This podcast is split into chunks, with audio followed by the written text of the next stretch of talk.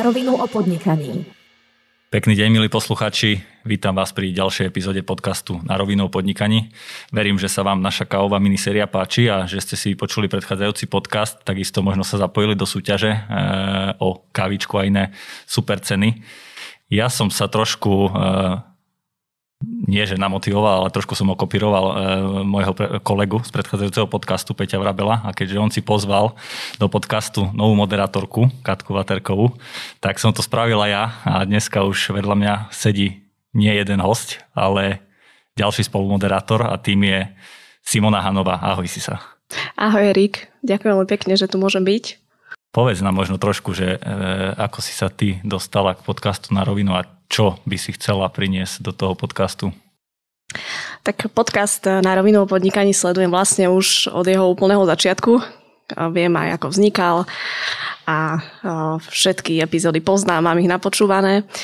A čo by som vlastne tak chcela priniesť Respektíve, aby som hlavne pozvala hostí, s ktorým by sme diskutovali na rôzne témy, ako je napríklad zosúladenie pracovného, štúdijného a osobného života, ale téma možno motivácie v každodennom živote, medziľudskej komunikácie.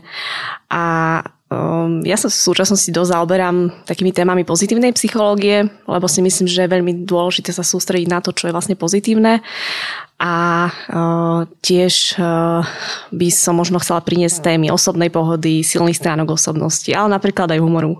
Ja sa musím priznať, že my sme trošku zanedbali uh, oblasť work-life balance alebo celkovo nejaká rovnováha pracovného a osobného života v našich podcastoch. Viacej sa venujeme tým biznisovým témam, ale určite je to jeden z hlavných pilierov, ktorý, ktorý vlastne chceme rozvíjať a ty si aj študentkou psychológie, Takže možno aj tieto témy sú e, z toho dôvodu vhodné.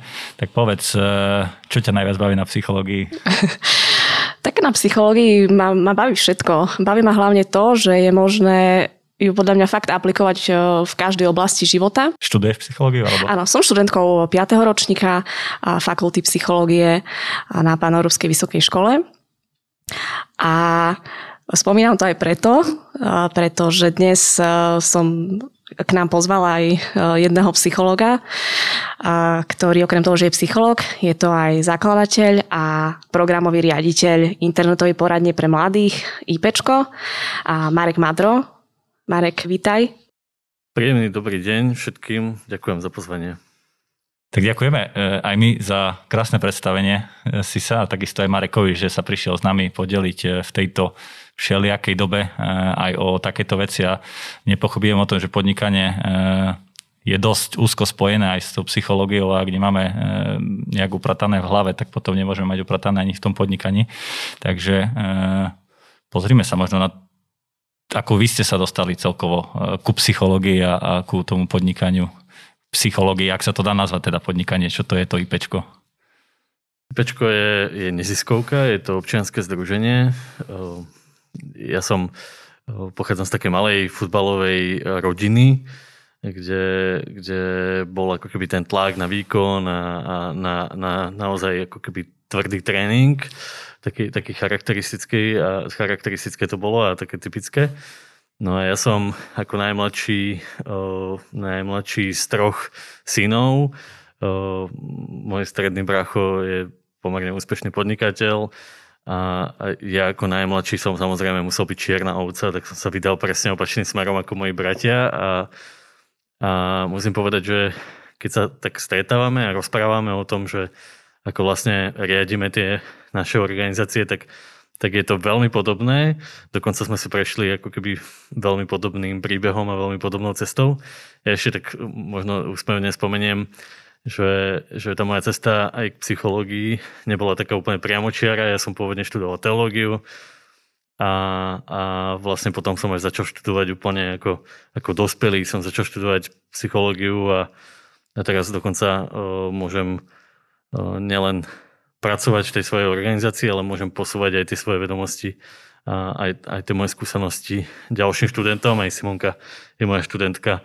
Tak, tak veľmi sa teším, že tu môžem byť a, a je to, je to pre mňa ako keby dôležité zdieľať to know-how a zdieľať uh, jednak aj tú cestu, pretože uh, počas, počas tých, tej cesty, aj keď sa rozprávam s mojimi bratmi naozaj o, o tom, že ako vlastne to u nás v tých organizáciách vyzerá, tak veľmi často uh, hovoríme o takých rovnakých problémoch, o tých rovnakých cestách, ale, ale pritom oni robia biznis, ja robím neziskovku, ktorá vlastne dennodenne non-stop pomáha iným ľuďom v takých tých najvážnejších životných situáciách. Takže to, to, to je vlastne moja mm-hmm. práca a popri tom, ako, ako ešte to, čo mám spoločne s bratmi, že ja takisto sa snažím zohnať peniaze na to, aby, aby tá naša činnosť, tá naša organizácia mohla fungovať a aby som jednak mohol aby sme tou našou neziskovou činnosťou dokázali,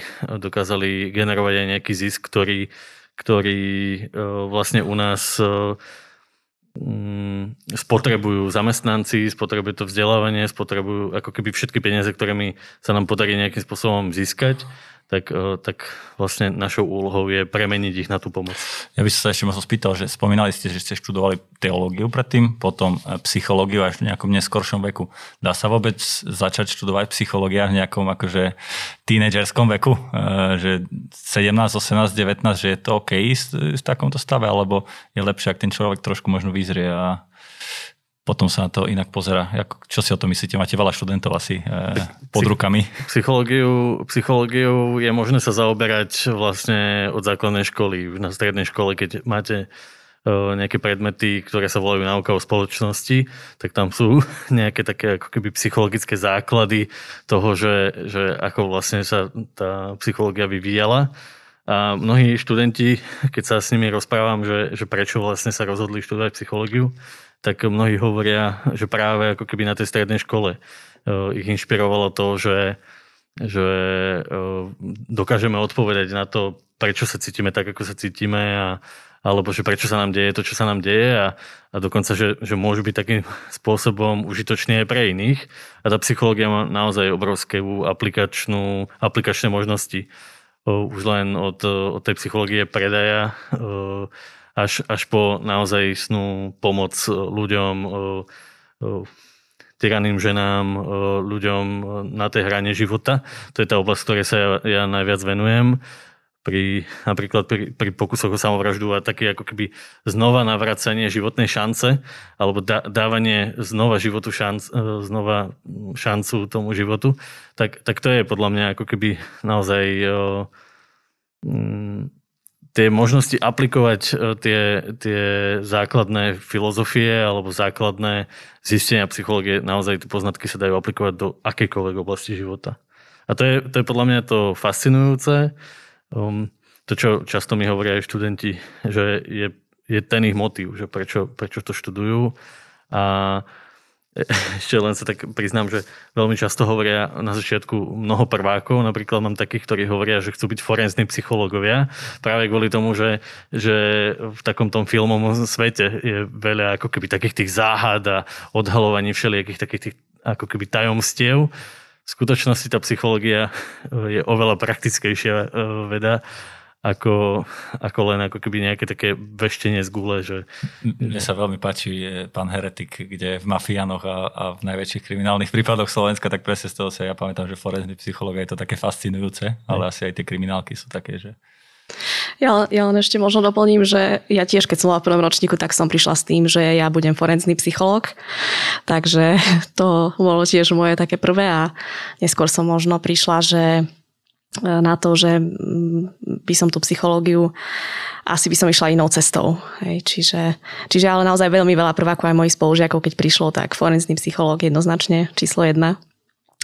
A ja by som sa možno rovno opýtala, že a ty ma učíš internetové poradenstvo a mm, ja sa musím priznať, že, že je to veľmi náročné radiť, teda snažiť sa pomôcť niekomu, prostredníctvom internetu tak, aby človek naozaj neskozol do nejakého mudrovania a rozdávania nejakých, nejakých takých, povedzme, takých lacných rád. A prečo práve internetové poradenstvo si si vlastne vybral a prečo, prečo to dospelo vlastne až k tomu IPčku, aká bola celá tá motivácia?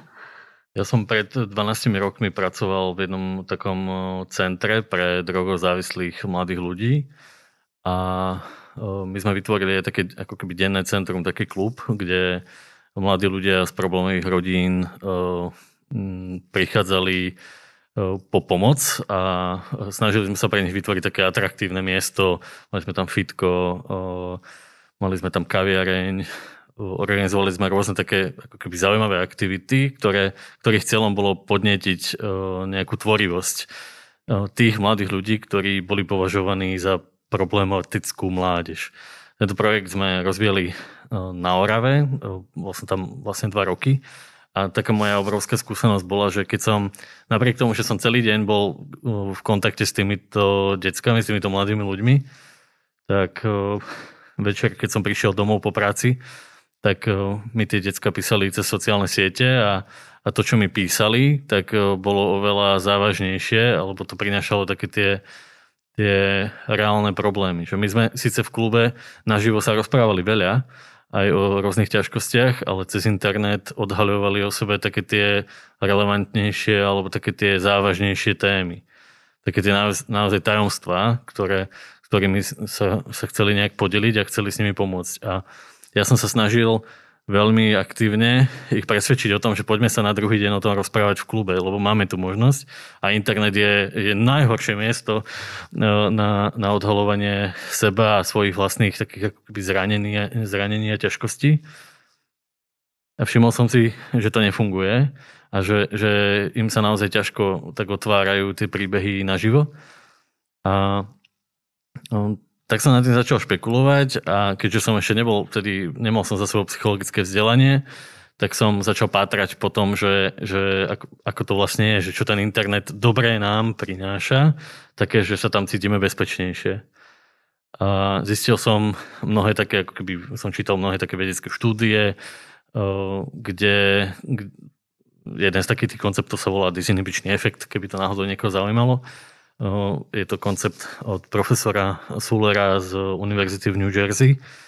A on odpoveda presne na to, že, že čo nám vlastne ten internet prináša dobré, čo ja som si uvedomil, že viem ponúknuť tým mladým ľuďom, že dať im, dať, najmä teda mladým ľuďom, že dať im taký ten zážitok toho, že je tam na tej druhej strane niekto, kto ich vie počúvať, alebo môže počúvať a, a nemusí im rovno, rovno nejak radiť. A že, že to, po čom v skutočnosti túžia, keď sa takým spôsobom zdôverujú, je naozaj to, aby boli počutí, paradoxne teda, aby, aby našli niekoho, kto im ich proste nepošle preč, ale bude tam pre nich. A je to také zvláštne slovo, ale ja som ako ten základný princíp tej svojej práce alebo tej filozofie nazval slovom prijatie, alebo ako keby zhod, tak do takéto, takéhoto antisexy slova som chcel zhrnúť tú filozofiu, ktorú vlastne chcem ako keby ponúkať ďalej, alebo učím v tom aj mojich kolegov, aby naozaj dávali ten aktívny zážitok toho, že tam pre toho druhého človeka sú. A že to nie je len o tom, že ho akceptujú, ale, ale že dokážu mu dať ten zážitok toho, že, že naozaj vnímajú. A čo hovorí ten človek, ktorý sa trápi. A nakoniec sa z toho vlastne vyklula linka dôvery, ktorá sa volá ipečko.sk, ktorá funguje teda najmä cez chat. Na to sme sa, tomu sme sa venovali posledné roky. Máme aj linku dôvery, ktorá funguje cez e-mail. Ten chat využívajú najmä mladí ľudia, potom ich rodičia alebo učitelia a pracovníci s tými mladými ľuďmi, profesionáli, tí zase využívajú e-mailovú poradňu. A Pandemická situácia priniesla to, že v tej linke dôvery sme museli pridať aj telefonickú linku a ešte sme si vymysleli aj taký úplne zvláštny koncept pre linky dôvery úplne taký unikátny a to je videoporadenstvo priamo ako keby anonimné poradenstvo cez, cez video kde najmä pomáhame zdravotníkom eh, prekonať ten stres, úzkosť, ten strach. Pomáhame im vlastne ustať tú situáciu, v ktorej, ktorej sú oni vystavení a zároveň pomáhame rodinám v prípade, že, že o niekoho prídu alebo potrebujú nejakú pomoc a podporu.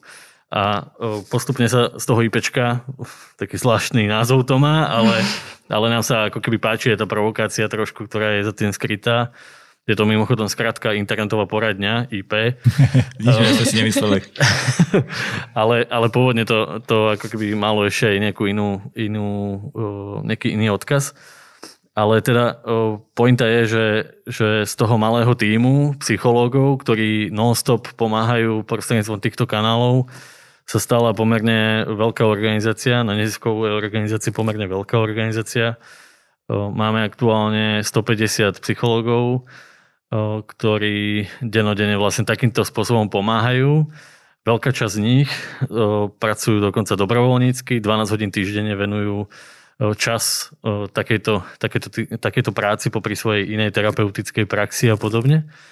A my vlastne zabezpečujeme takéto vzdelávanie, know-how, takú, ako keby my sa staráme o tú kvalitu tej služby aj o celkovú tú prevádzku tej služby.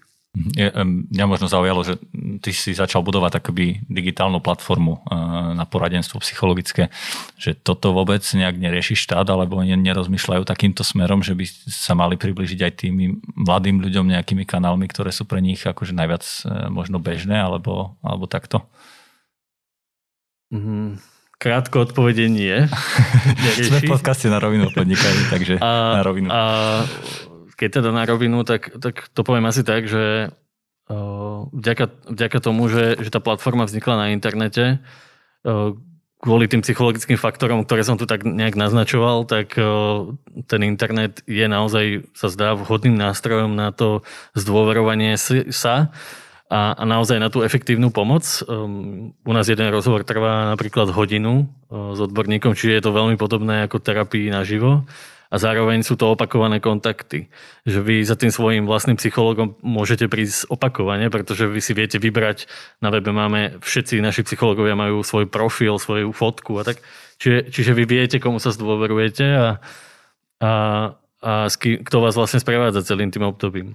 A ja, ja som hľadal, hľadal nejakú, e, nejakú takú ako keby podporu v, na rôznych ministerstvách za ten čas a zistil som, že že toto je pre ten štát zatiaľ veľmi neuchopiteľné a síce my sa uchádzame rôzne také granty, ako štandardná nezisková organizácia sa súťažíme v rôznych ako keby ideách pri rôznych takých menších malých grantových výzvach, z ktorých vlastne vyskladávame čas našej činnosti a ale celé, aby to niekto pochopil, že toto by vlastne mal robiť štát a že my tu, my tu ako keby no, vykrývame nejaké priestory, slabé miesta toho systému, tak zatiaľ k takémuto poznaniu e, ten štát napriek enormnej snahe e, neprišiel. Ale tak dúfam, že sa k tomu raz priblížime a, a že sa stane štandardom to, že takéto linky pomoci budú plne financované štátom, ako je to, ako je to všade naokolo v okolitých krajinách.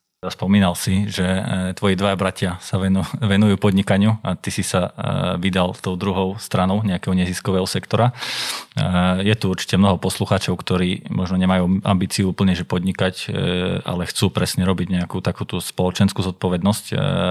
Ako to funguje, také založenie občianského združenia? Ty si to spravil už počas školy, ak mám dobré informácie. Hm. Aký je ten proces toho?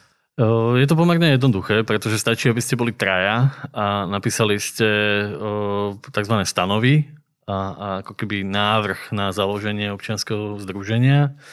Vypracovali ste tie stanovy v zmysle zákona.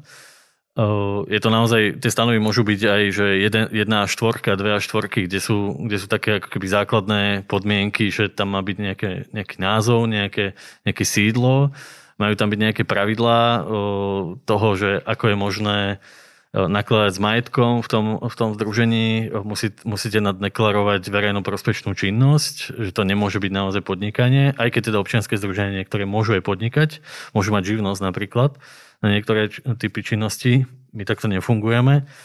A vlastne je to naozaj jednoduché, iba poslať tie stanovy spolu s kolkom na ministerstvo a v prípade, že dodržíte tieto základné podmienky, ktoré som spomínal, tak to ministerstvo nemá, nemá dôvod vám, e, vás nezaregistrovať ako občianske združenie a vlastne môžete fungovať. E, zároveň vám pridelia IČO, takže e, máte právnu subjektivitu, s ktorou potom môžete ďalej narábať.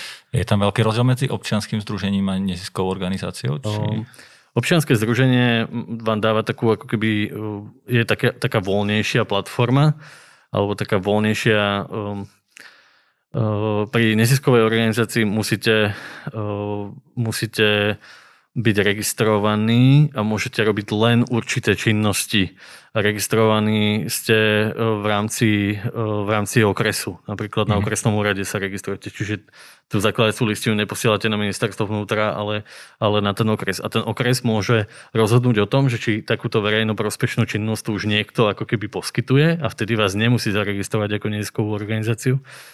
Zároveň, zároveň tá nezisková organizácia je je iná napríklad v tom, že, že o, máte oveľa viacej takých ako keby povinností voči štátu. To občianske združenie má tiež nejaké povinnosti. Napríklad my musíme zverejňovať stanovy, musíme zverejňovať pravidelne každý rok výročnú správu o tom, že čo robíme. Samozrejme aj účtovné závierky musíme zverejňovať.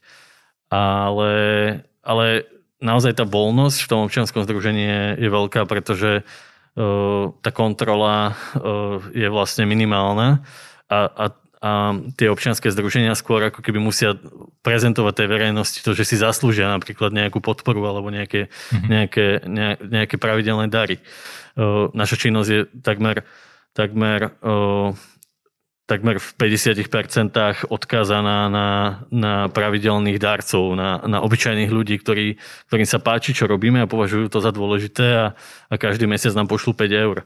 Čiže, alebo napríklad sme odkázaní na 2% z daní a podobne. A naša úloha ako úloha občianského združenia je komunikovať s tou verejnosťou tak, aby sme mali tú dôveru.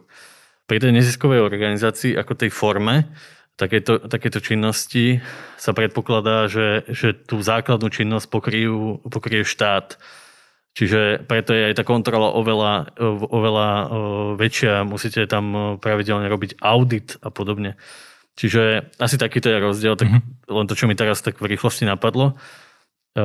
Mnohé, mnohé tie neskové organizácie, respektíve mnohé tie takéto pomáhajúce organizácie E, sa pretransformovávajú aj do neziskových organizácií, ak sa vyprofulujú presne ako keby v tej činnosti, ktorá je v súlade so zákonmi, e, kde je možná, možné to pravidelné financovanie štátom. Podporujú vás povedzme aj nejaké veľké podniky, ktoré si možno nejakým spôsobom uvedomujú, že chcú svoje zisky vrácať späť, možno pomáhať ďalej medzi ľudí a ako to vyzerá, čo sa týka veľkých firiem alebo stredných podnikov? Viacero, viacero firiem má svoje CSR stratégie a o, každá, každá tá firma vlastne o, má, má nejakú tému v tej CSR stratégii, ktorej sa chce venovať, ktorú chce rozvíjať. Ja musím povedať, že, že sa vlastne tešíme tomu, že mnohé, mnohé firmy aj ako keby otvárajú sa tej téme duševného zdravia alebo, alebo tým témam fenoménov internetu, ale musím povedať, že že nie je to len tak, že, že je, to, je to aj o tom, že, že my sami sa snažíme tou našou činnosťou preukazovať, že, že, tá, že tá CSR stratégia v tej firme sa môže aj zmeniť a mnoho, mnoho tých firiem, s ktorými ideme do nejakej spolupráce. Nie je to len o tom, že oni nám dajú nejaké peniaze, ale aj my vieme byť pre nich veľmi užitoční.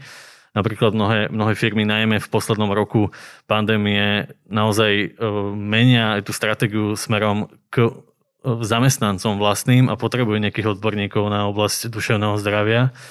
A E, u nás si ako keby tak testujú alebo, alebo sa, sa nás vlastne pýtajú, že, že akým spôsobom to, to robiť v tejto chvíli naozaj kvalitne, dobre a efektívne, pretože tých finančných zdrojov je naozaj veľmi málo. Ale tá potreba tej, tej podpory, psychologickej podpory starostlivosti o zamestnancov výrazným spôsobom rastie. Čiže aj tie CSR stratégie sa veľmi uh, vyvíjajú a ja som pyšný na to, že my máme pár takýchto firiem, ktoré tú svoju CSR stratégiu veľmi často stavajú ako keby na tej, na tej našej vzájomnej spolupráci. Že to nie je len o podpore, je to naozaj o, o, o mnohých takých ako keby spoločných projektoch. E, tak ja som veľmi rád, že aj, aj malé, ale aj veľké firmy sa púšťajú už aj to, týmto smerom a že podporujú aj takéto neziskové projekty a hlavne asi čo sú napomocné nielen pre ich zamestnancov, ale celkovo pre spoločnosť. A spomínali ste, že máte e, cca cez stovku psychologov plus administratívni pracovníci, takisto predpokladám, že nejakí programátori, ktorí celú tú platformu robia, lebo vyzerá to fakt perfektne. E, ako to tí ľudia robia, alebo ako e, ich financujete? E, majú normálny plat, alebo to robia zadarmo?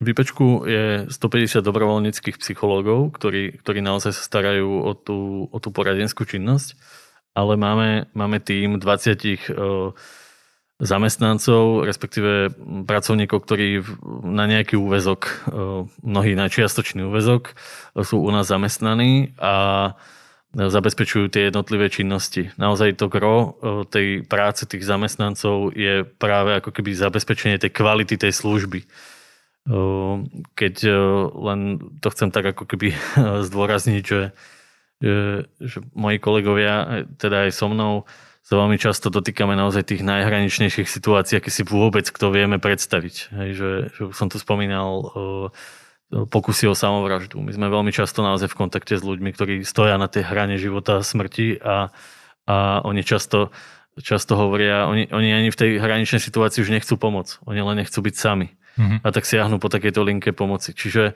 to, čo my musíme zabezpečiť je samozrejme, aby sme zachránili život. Že ten tlak na tie témy, napríklad keď sme v kontakte s obeťami násilia, s dieťaťom, ktoré utečie z domu, alebo, alebo s ľuďmi, ktorí sú naozaj hľadaní, alebo, alebo v, zmysle, v zmysle toho, že, sú, že, že naozaj nevedia inak riešiť tú svoju situáciu, len jednoducho utečú z tej svojej rodiny a, a podobne. A to nehovoríme len o deťoch, to hovoríme o, o dospelých ľuďoch, ktorí naozaj neústoja ten tlak tak práve naopak. Ten tlak sa prenáša na tých našich kolegov a, a je to naozaj veľmi náročná práca a preto aj tá, tá, tá starostlivosť o nich, tá podpora pre nich, e, jednak vzdelávanie, supervízia, to sú naozaj veci, ktoré e, to sú naozaj kvality, ktoré my musíme e, poskytnúť tým našim kolegom, preto aby oni efektívne dokázali pomáhať. A my neprevádzkujeme len tieto tri linky pomoci. My robíme ešte ako keby aj, no, keď som spomenul, že neprevádzkujeme iba tri linky pomoci, tak ja len asi v krátkosti poviem, že prevádzkujeme linku dôvery pre mladých ľudí, ktorá funguje cez chat a e-mail, tá sa volá ipečko.sk. Potom máme linku dôvery pre mladých ľudí so zdravotným postihnutím, ktorá sa volá Dobrá linka. A potom sme vytvorili minulý rok covidovú linku alebo linku na pomoc ľuďom v krízových situáciách v súvislosti s covidom, ktorá sa volá krízová linka pomoci. A ešte prevádzkujeme taký štvrtý veľký projekt. Máme aktuálne 18 psychológov, ktorí denodene mapujú, čo sa na sociálnych sieťach, v rôznych uzavretých komunitách, streamovacích platformách deje v tej oblasti duševného zdravia pretože práve tam ako keby ľudia tým najprirodzenejším spôsobom hovoria o tých svojich ťažkostiach a tí naši psychológovia vyhľadávajú ako keby aktívne tých, ktorí, ktorí napríklad streamujú svoju samovraždu alebo, alebo naozaj veľmi otvorene rozprávajú o tom, že čo sa im deje a, a nestačí to ako keby na takú tú rovesnickú podporu a pomoc mm-hmm. a naozaj zasahujú, zasahujú tak úplne naživo. Máme, máme vytvorený aj taký zásahový tím, ktorý fyzicky prichádza na miesto. E, keď som sem prichádzal, tak ste sa, e, ste sa tak pousmieli, že, že sem ide, e, ide sem nejaký záchranár alebo, alebo cestár, alebo prišiel som v reflexnej bunde a práve preto, že som prišiel z takéhoto zásahu od, mm-hmm. od človeka, ktorý bol v tej akutnej uh, situácii práve pri, pri pokuse o samovraždu, odčas som sem prišiel. Tak, uh, aj preto som mal takúto ako keby bundu. Uh, naozaj tá činnosť tej, toho združenia alebo tej našej organizácie je komplexná a vlastne stále iba nabaluje ako keby ďalšie činnosti preto, aby sme efektívnejším spôsobom dokázali byť užitoční a pomáhali tým ľuďom.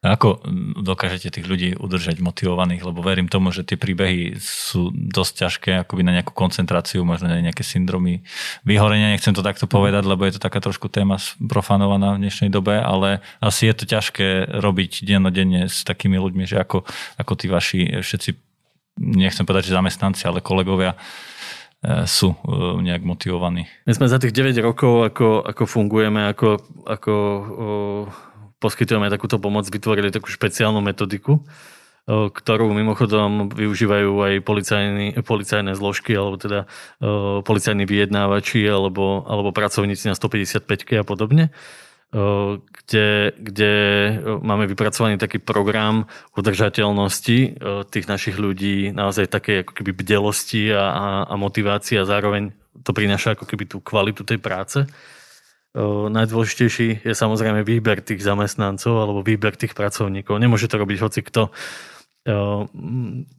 Aj keď, aj keď pracujeme v podstatnej miere s dobrovoľníkmi, odborníkmi, dobrovoľníkmi, tak sa k nám hlási obrovské množstvo takýchto záujemcov a, a my si vždy máme tu možnosť vybrať podľa kompetenčného modelu, čiže my presne ako keby vieme, aký má byť ten pracovník, aby, aby mal aj tú odolnosť, aby to zvládol takéto ťažké témy.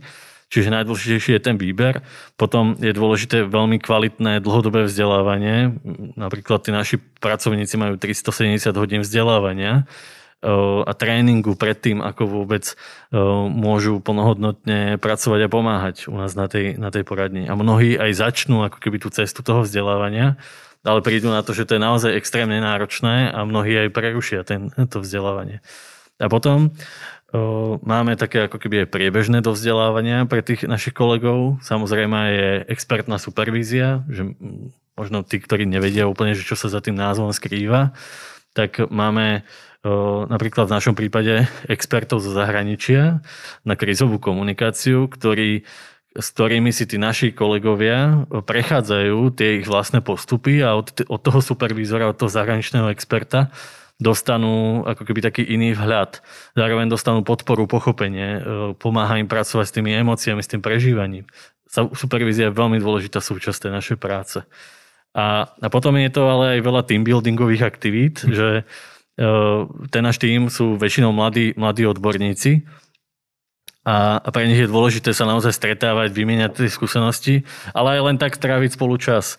Keď nebola pandémia, tak sme spolu sa stretávali aj v regiónoch, chodili sme na rôzne výlety, pivka a podobne a veľmi dobre to ako keby funguje. Ale napriek tomu musím povedať, že priemerná výdrž takéhoto nášho kolegu dobrovoľníckého je rok a pol. Mm-hmm. Že s tým ako keby aj musíme rátať, že neustále vlastne musíme opakovať ten cyklus toho náboru vzdelávania, pretože tí ľudia samozrejme naozaj je to extrémne náročná práca, pri ktorej, ktorá sa nedá robiť naozaj celý život. Mňa by ešte zaujímalo, to všetko, čo si tu popísal, si vyžaduje fakt podľa mňa úplne naozaj veľmi veľmi dobré manažerské zručnosti, že, že ako toto zvláda psychológ. Mm-hmm. Pýtam sa to aj z takého, z takého svojho pohľadu, ako možno budúceho psychologa. Dúfam, že naozaj si to úplne neviem predstaviť, že ako to vlastne tak prebieha. Úplne, úplne na rovinu, túžba pomáhať a byť užitočný pre iných neznamená, že sa stanete dobrým manažerom. Aj ja počas eh, tej cesty Eh, som urobil kopec chýb, ale eh, to, čo chcem povedať, je, že ja som mal vždy tak trošku šťastie na ľudí, ktorých som mal okolo seba a, a tí ma dokázali podporiť a, a navzájom samozrejme sme si verili a tak. Ale musím povedať, že počas, počas tej poslednej, posle, posledného roka tá naša organizácia zaznamenala tak výrazný rast, že my sme zo 40 psychológov prešli vlastne na stovku a, a teraz až sme na, na 150 psychológoch práve kvôli tomu, aby sme dokázali uh, pomáhať čo najviac ľuďom, pretože stále máme, stále každý deň vidíme v tých našich štatistikách prosby o pomoc, na ktoré nestíhame, nedokážeme reagovať. A keď chceme, aby tá pomoc bola naozaj efektívna, tak, tak mm, naozaj jediné riešenie je, že bude narastať ten tým. Tak ja som napríklad počas posledného roka začal študovať MBA štúdium. Hej? Len preto, aby som naozaj si overil, že či tie moje postupy aj tie manažerské postupy sú dobré a, a to, čo mi to MBA štúdio prinieslo, je, je najmä ako keby takéto zistenie, že, že mám naozaj od Pána Boha šťastie, že, že mnohé tie veci sme intuitívne nastavili dobre a tie, ktoré neboli dobré, tak tie sme teraz vďaka, vďaka tým manažerským keby vsúkám, manažerským metodám sme dokázali opraviť. A a jedna vec je ako keby rast pre firmu. Je, je veľmi často sa rozprávam s inými podnikateľmi, a teda aj s mojimi súrodencami o to, že ako vlastne manažovať ten rast o, tak, aby, aby nás to nepohltilo, zároveň nezabilo a ten rast nemôže byť samozrejme nekonečný, aj keď o, sa to tak ako keby ponúka, že som to tak naznačil, že by sme potrebovali ešte ďalej rásť. Ja viem, že, že niekde dosiahneme nejaký strop a o, veľmi dúfam, že že to jednak aj včas odhadnem, že, že tu je tá hranica, pokiaľ, pokiaľ môžeme ísť a zatiaľ nás to veľmi baví, ale zároveň musím teda sa priznať, že najmä posled, ten posledný rok nemám skoro žiaden voľný čas. takže, takže to je ako keby to, čo už mi naznačuje, že, že fúha, že brzdíme trošku. Mne ešte k tomu e, napadá jedna otázka, že každý dobrý manažer by mal byť aj psycholog. A mal by mhm. byť každý psycholog dobrý manažer? Hej, len viete, že, že keď, keď ste psycholog vlastne non-stop, tak, tak potom, potom je, je ťažké ako keby oddeliť to, že kedy uh, ste empatickí pre svojich kolegov a snažíte sa im dávať len tú podporu a kedy od nich chcete nejaký výkon. A, a veľmi často som sa ja napríklad stretával s tým, že, že zladiť to je naozaj veľká výzva. A najmä pre psychológa. Vy ste psychológ, tak možno je, že čo sú také optimálne vlastnosti charakterové e, dobrého manažera, keby ste to mali aj tak zhodnotiť aj z tej druhej strany? Na čo by sa mal môcť zamerať? Pre mňa je dôležitá najmä vízia a, a schopnosť uh, identifikovať nejaké kroky, ktoré vedú k tomu cieľu, ktoré, si, ktoré vlastne máme zadefinované v tej vízii. Naozaj, že má schopnosť vidieť nejakú realizovateľnú cestu. To je pre mňa veľmi dôležité, ale zároveň je popri, tom, popri tej ceste človekom, ktorý vníma potreby toho svojho týmu a, a tempo toho najslabšieho článku. A čo je ešte pre mňa také dôležité, že, že dokáže, dokáže motivovať ten tým tak, že vlastne všetci majú pocit, že to je tímová práca, že to nie je len o ňom, ale že, že spolu ako tým dosahujeme tie úspechy. Mm-hmm. Super, a ešte možno ste spomínali ten e, rast, rýchly rast, tak e, nedá mi sa neopýtať ako podnikateľ, že plánujete možno nejakú expanziu do zahraničia? Expanzia pri linkách pomoci je také zvláštne slovo, ale, ale len to tak spomeniem, že dneska napríklad nám volali z americkej ambasády, že či by sme americkým občanom na Slovensku nemohli poskytovať pomoc v angličtine. Hej, mm-hmm. a, a už toto je ako keby veľká výzva. Napríklad 20% našich, našich, našich rozhovorov sú s občanmi Českej republiky. Hej. Čiže ten presah do, do zahraničia je veľký. Aj nás veľmi často kontaktujú Slováci, ktorí sú v zahraničí v nejakej takej ťaživej, ťažkej situácii. A e, máme množstvo ponúk, najmä na, na, ako keby na, na zdieľanie toho nášho know-how. Napríklad v tom projekte tej, toho online terénneho vyhľadávania priamo tých ľudí v ohrození. Tak to je preto zahraničné prostredie také veľmi zaujímavé a chceli by sa to od nás učiť, alebo chceli by to know-how, tú metodiku. Alebo ešte také špecifická tá, tá naša téma, čo je zaujímavá pre, pre organizácie v zahraničí, je práve to videoporadenstvo pre linky dôvery. Je to také naozaj netypické, že že, že pomáhať ľuďom priamo, keď ich vidíte. Keď sa povie linka dôvery, väčšina ľudí si predstaví niekoho za telefónom. Tak my už sme naozaj niekde úplne inde, ale mi napadlo, že teraz veľmi výrazným spôsobom experimentujeme s využitím virtuálnej reality. Mm-hmm. Napríklad, že ako tú virtuálnu realitu priniesť e, slovenským psychológom tak, aby mali nejaké nové nástroje na, na pomáhanie. Tak, tak e, naozaj je to, je to, je to zaujímavé aj pre, pre zahraničný trh alebo pre zahraničných partnerov a, a máme mnoho takých ako keby výmen a, kontaktov, kde, kde sa snažíme aj zdieľať tie naše skúsenosti. Mne sa veľmi páči, že tie nové technológie prinášate presne aj do, do tejto psychológie a do pomoci ľuďom. A tak verím, že vám to vidia nielen na slovenskom e, území, ale kľudne aj za hranice. A som aj veľmi rád, že dnešným hostom je Marek Madro, ktorý v prvej časti povedal o tom, ako fungujú neziskové organizácie, respektíve občanské združenia a ako to celé prevádzkovať. A ja už nechám priestor trošku viacej v druhej časti našej dnešnej a novej moderátorke e, Simone Hanovej, ktorá nám predstaví alebo sa porozpráva s Marekom o tom, ako aktuálna situácia má a mala vplyv na, aj na podnikateľov.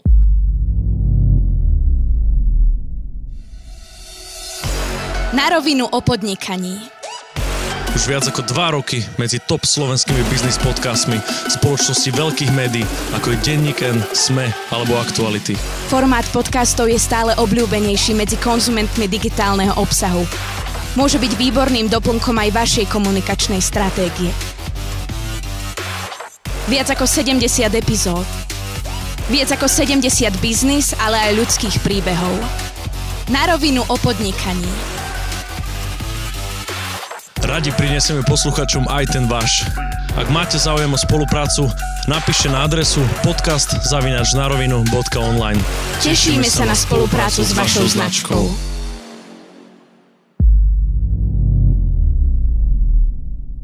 Dnešným hostom je Marek Madro, psychológ a v tejto druhej časti sa budeme viac venovať aj aktuálnej situácii, ktorá je, ktorá je veľmi náročná a má závažný vplyv na všetkých nás.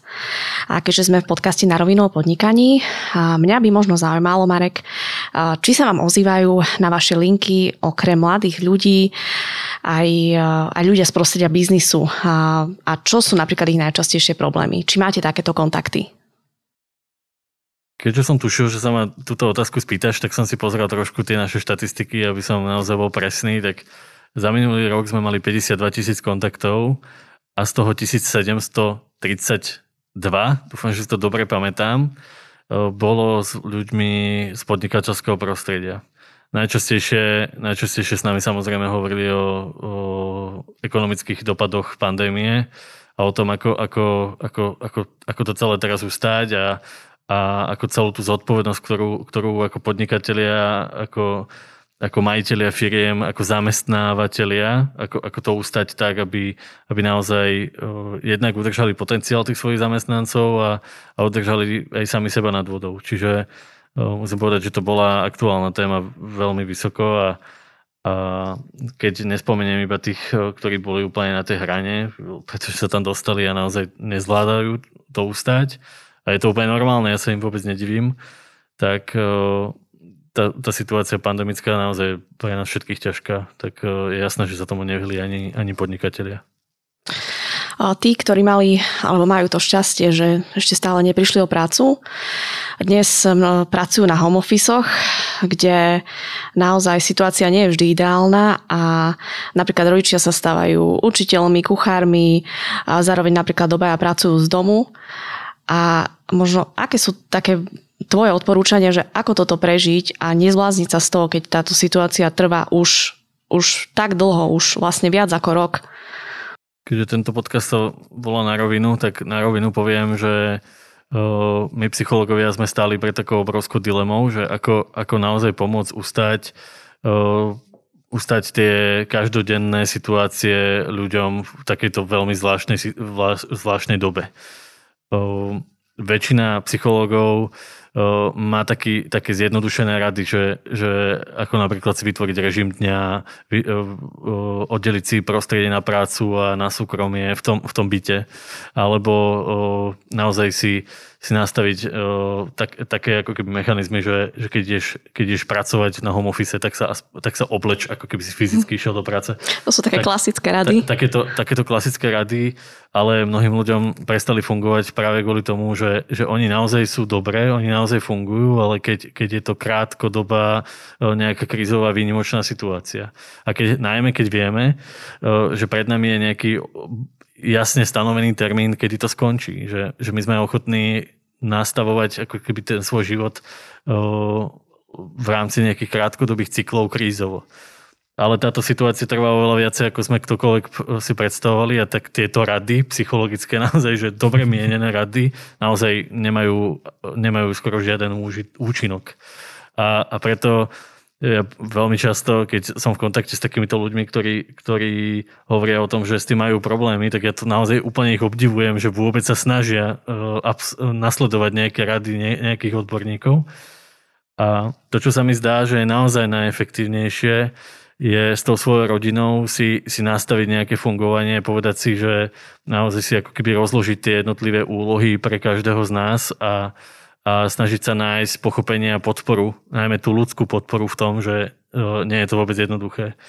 A možno je to také, že až príliš uh, príliš taká ako keby nekonkrétna rada, ale napriek tomu na nej trvám, pretože veľmi, veľmi odporúčam, aby, aby takéto ako keby pochopenie a takéto roli sa ale postupne v tej rodine aj, aj sme si ich striedali. Že aby sme vytvorili vlastne také prostredie, že každý z nás uh, vytvárame nejakú úlohu pre dobro aj tých ostatných a že, že to nie je len o mne, o, te, o tých mojich potrebách, o tom mojom zamestnaní, ale že ja tým, že tu a teraz sa, sa nejakým spôsobom aj obetujem, tak, uh, tak z toho má užitok aj ten môj rodinný príslušník, ten, koho milujem. A veľmi dobré je, keď tá rodina si spolu nastavuje nejaké krátkodobé ciele, že si jednoducho stanoví, že tieto dva týždne sa budeme spoločne starať o toto a o toto, alebo dosiahneme nejakú konkrétnu, nejakú konkrétnu vec. Napríklad dva týždne bude, bude otec vynášať smeti. Hej?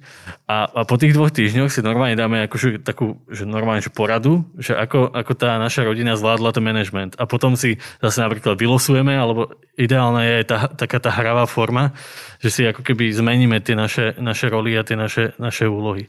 A že toto je tak, takým spôsobom ako keby ozvláštni ten život, ale uh, to je niečo, čo teraz vidím, že, že by naozaj mohlo byť efektívne a aj mnohým ľuďom, ktorým som to teraz v týchto chvíľach nejak, nejakým spôsobom takto poradil, tak, tak mi hovoria, že im to funguje zase si nemyslím, že toto by fungovalo celý rok. Hej, že, že keď ma zavoláte e, niekedy inokedy, tak možno vám poviem niečo iné, ale dúfam, že ma už nezavoláte počas pandémie. Dúfajme, že to čím skôr skončí. Ja len možno, že treba, sa, treba mať, e, to mi z toho vyplýva, že treba možno nejaký humor a nejaký režim v živote, aby to nebolo úplne také sterilné a stereotypné. A jedna, jeden extrém sú možno e, rodiny s malými deťmi a obidvaja rodičia na home office ďalší extrém sú zase ľudia, ktorí sú, mm, dajme tomu čerstvo po škole, majú prvú prácu, mm. bývajú niekde v podnajme v garazonke sami a sú na home office už e, tiež celý rok. Tam je väčší problém asi tá samota. Hej. Ako sa s týmto vysporiadať? Samota je najčastejšia téma rozhovorov u nás na linkách pomoci. Je to naozaj že najčastejšia téma je, je ako keby veľmi ťažké e, povedať tým ľuďom, že buď v kontakte s niekým, keď vlastne nemôžu byť v kontakte s nikým. A, ale ja napriek tomu odporúčam snažiť sa hľadať nejaké formy kontaktu a vytvoriť si takisto v tom nejakú rutinu a napríklad každý večer zavolať rodičom, e, každý večer e, byť v kontakte s nejakými kamarátmi alebo aspoň niekoľkokrát za týždeň ako keby urobiť nejak, cieľene nejakú aktivitu preto, aby som, aby som nebol sám, aby som bol v kontakte s niekým. Aj keď cez technológie, aj keď to nie je to práve orechové, ale, ale, ale naozaj je to veľmi dôležité ten kontakt si nejaké, v nejakej forme udržiavať. Je taký napríklad Clubhouse v pohode, že ja sa tam s kamošmi stretnem a, a Clubhouse je perfektná platforma. Ja som, ja som tam ka- takisto každý večer. Niekedy, niekedy sa tak až prichytím, že, že to preháňam. A, a už aj to, že počujete tých ľudí, ako sa zaoberajú nejakou vecou, ktorá je iná ako to, čo vy riešite na tom svojom home office sami v tom, v tom byte, tak je veľmi osviežujúce. Ale tiež musím povedať, že sa to po, po pár dňoch alebo po pár týždňoch pravidelného užívania sa tým môžete presítiť a potom treba nájsť ako keby nejaký iný impuls, ktorý zase vás ako keby vám ponúkne nejaké iné formy komunikácie a tie, a tie formy komunikácie je potrebné naozaj uh, striedať ale to základné zlaté pravidlo je, prosím vás, pokiaľ môžete, tak buďte v kontakte s niekým, nebuďte v tom sami. Ja by som sa rada dotkla ešte takej témy, ktorá je je pomerne podľa mňa veľmi závažná sú to závislosti.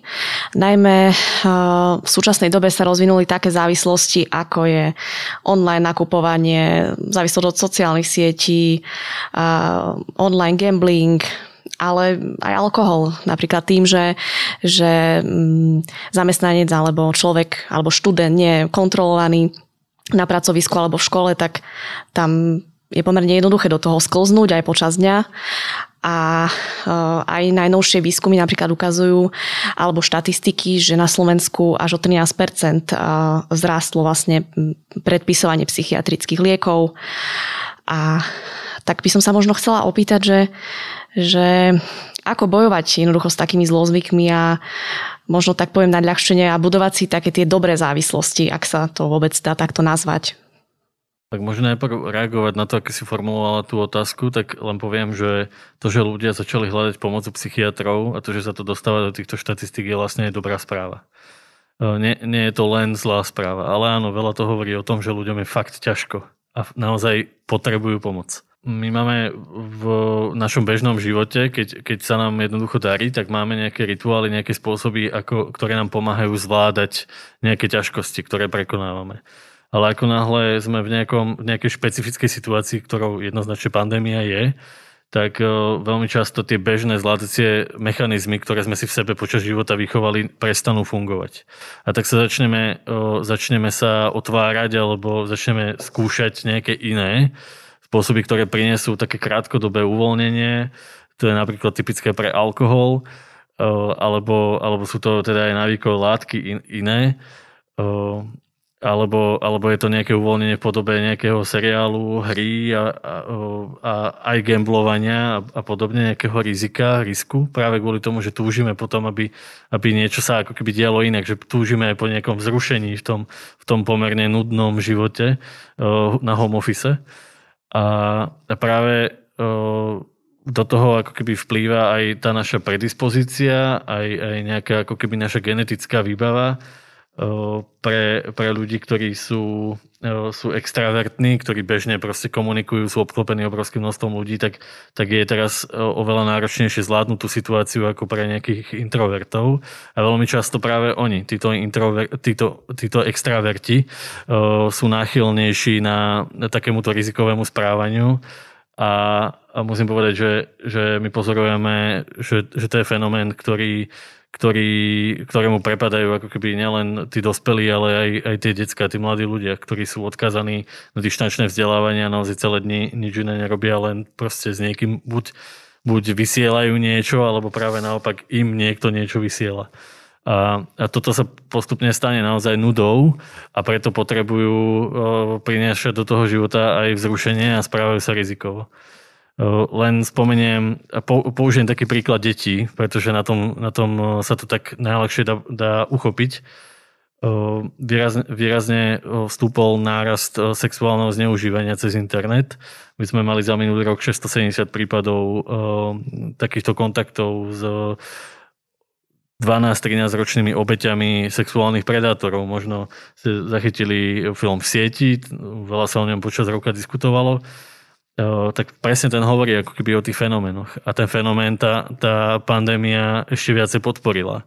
A, a taká tá prirodzená túžba detí spoznávať sexualitu sa im veľmi rýchlo vypomstila práve kvôli tomu, že v tom online prostredí naozaj trávili oveľa viacej času. Bez sprievodcov, bez, bez, bez rodičov, bez toho, aby, aby niekto mal čas sa zaujímať o to, že čo práve vtedy sa im deje.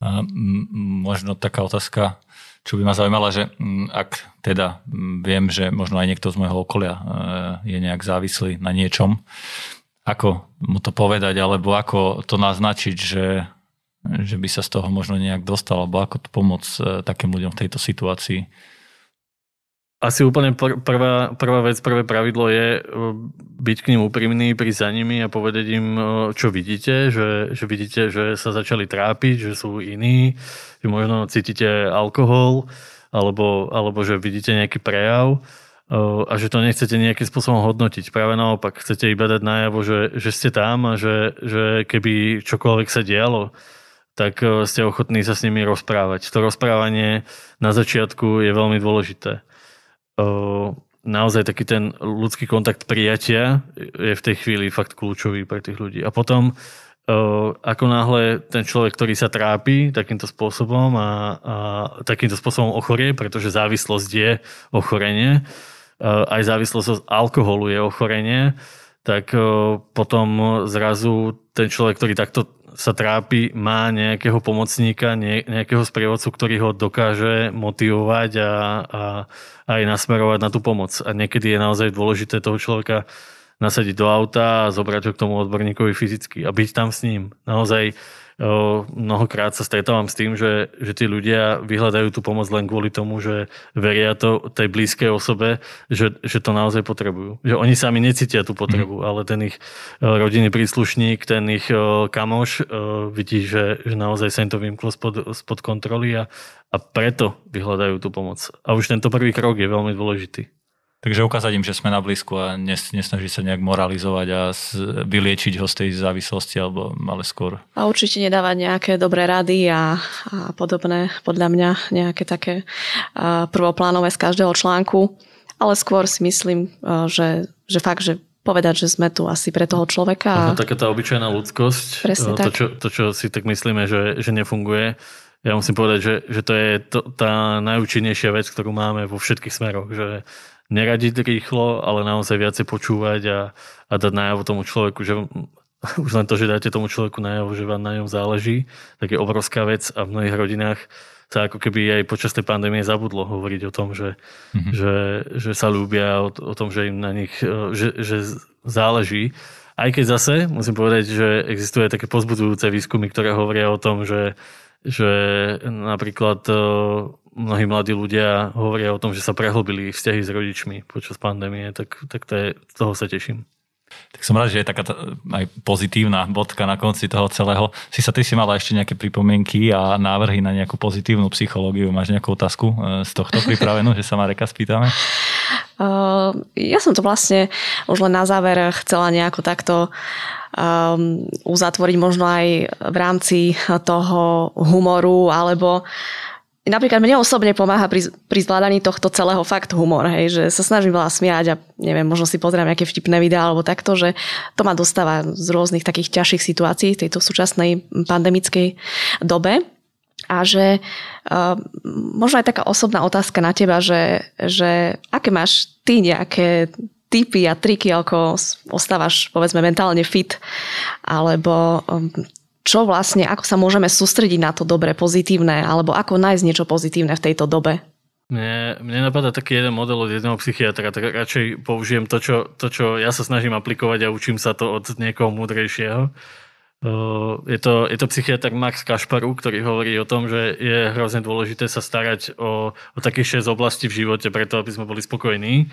A v tejto pandemickej situácii mi to príde ako, ako veľmi dobrý, jednoduchý model najprv ako keby mať niečo, čo je nad nami, mať niečo, čo nás presahuje. Ľudia tam, ako keby, to sú také tie oblasti života, kultúra, umenie, nejaké, nejaké také záujmy, niekto tam má vieru a, a, a podobne. Jednoducho niečo, k čomu tak zliadame. Potom je dôležité mať miesto, kam patríme. Ako keby mať jasno v tom, že, že nás niekto potrebuje, aká je tá naša rola, že sme otec, ktorý napríklad sa stará o svoje deti, alebo som, som podnikateľ, ktorý eh, sa stará o túto firmu a snaží sa ju rozvíjať. To je ako keby to miesto, kde patríme. A eh, potom je veľmi dôležité, ono sa to popisuje ako keby steny v jednej miestnosti, v ktorej stojíte v strede a to, čo je za vami, e, tá stena, e, je, je, tá, je, tá predstavuje ako keby tých, o ktorých sa môžete oprieť. To sú ľudia, za ktorými môžete prísť, ktorým sa môžete vyplakať, ktorým môžete fakt akože sa aj vynadávať a, a oni vás nesúdia a jednoducho vás vždy podporia. Potom je dôležité, aby ste mali stenu vľavo. Tá stena vľavo tá predstavuje vašu rodinu. Ľudí, ktorí sú vášmu srdcu najbližší, preto je, preto je to tá stena, stena vľavo. A stena vpravo hovorí, že máte nejaký kolegov, nejaký tím, nejakých spolupracovníkov, s ktorými na niečom pracujete. To je veľmi dôležité. A stena pred nami, tá hovorí o tom, že, že máme niečo pred sebou, nejaké konkrétne kroky, nejaké konkrétne plány, za ktorými ideme, ktoré realizujeme. Ak fungujú všetky tieto steny v miestnosti a máme ich, tak, tak môžeme hovoriť o tom, že že ten náš život je nejak konzistentný a sme odolní aj psychicky voči, voči všetkým tlakom. Ale ako náhle uh, máme deravú nejakú stenu alebo, alebo nám niečo v nej chýba, vypadlo nám napríklad okno, tak fučí dovnútra a, a tam to nám ako keby tak našepkáva, že, že o niečo sa máme postarať a doplniť to.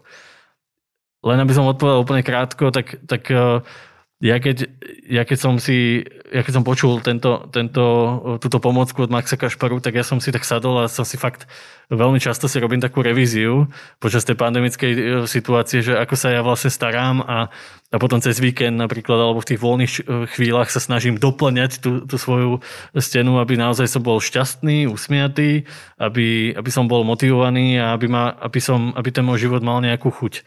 A ešte je dobré ako keby mať jasno v tom, že čo je to, čo ma drží nad vodou, čo je to, čo mi pomáha, to, čo ma baví, to, čo, to, čo mi priniesie nejaké uvoľnenie, mať to ako keby každý deň si dopriať niečo takéto, čo, čo ma poteší. Len tak úplne obyčajne ľudsky, pričom sa uvoľním a čo ma poteší.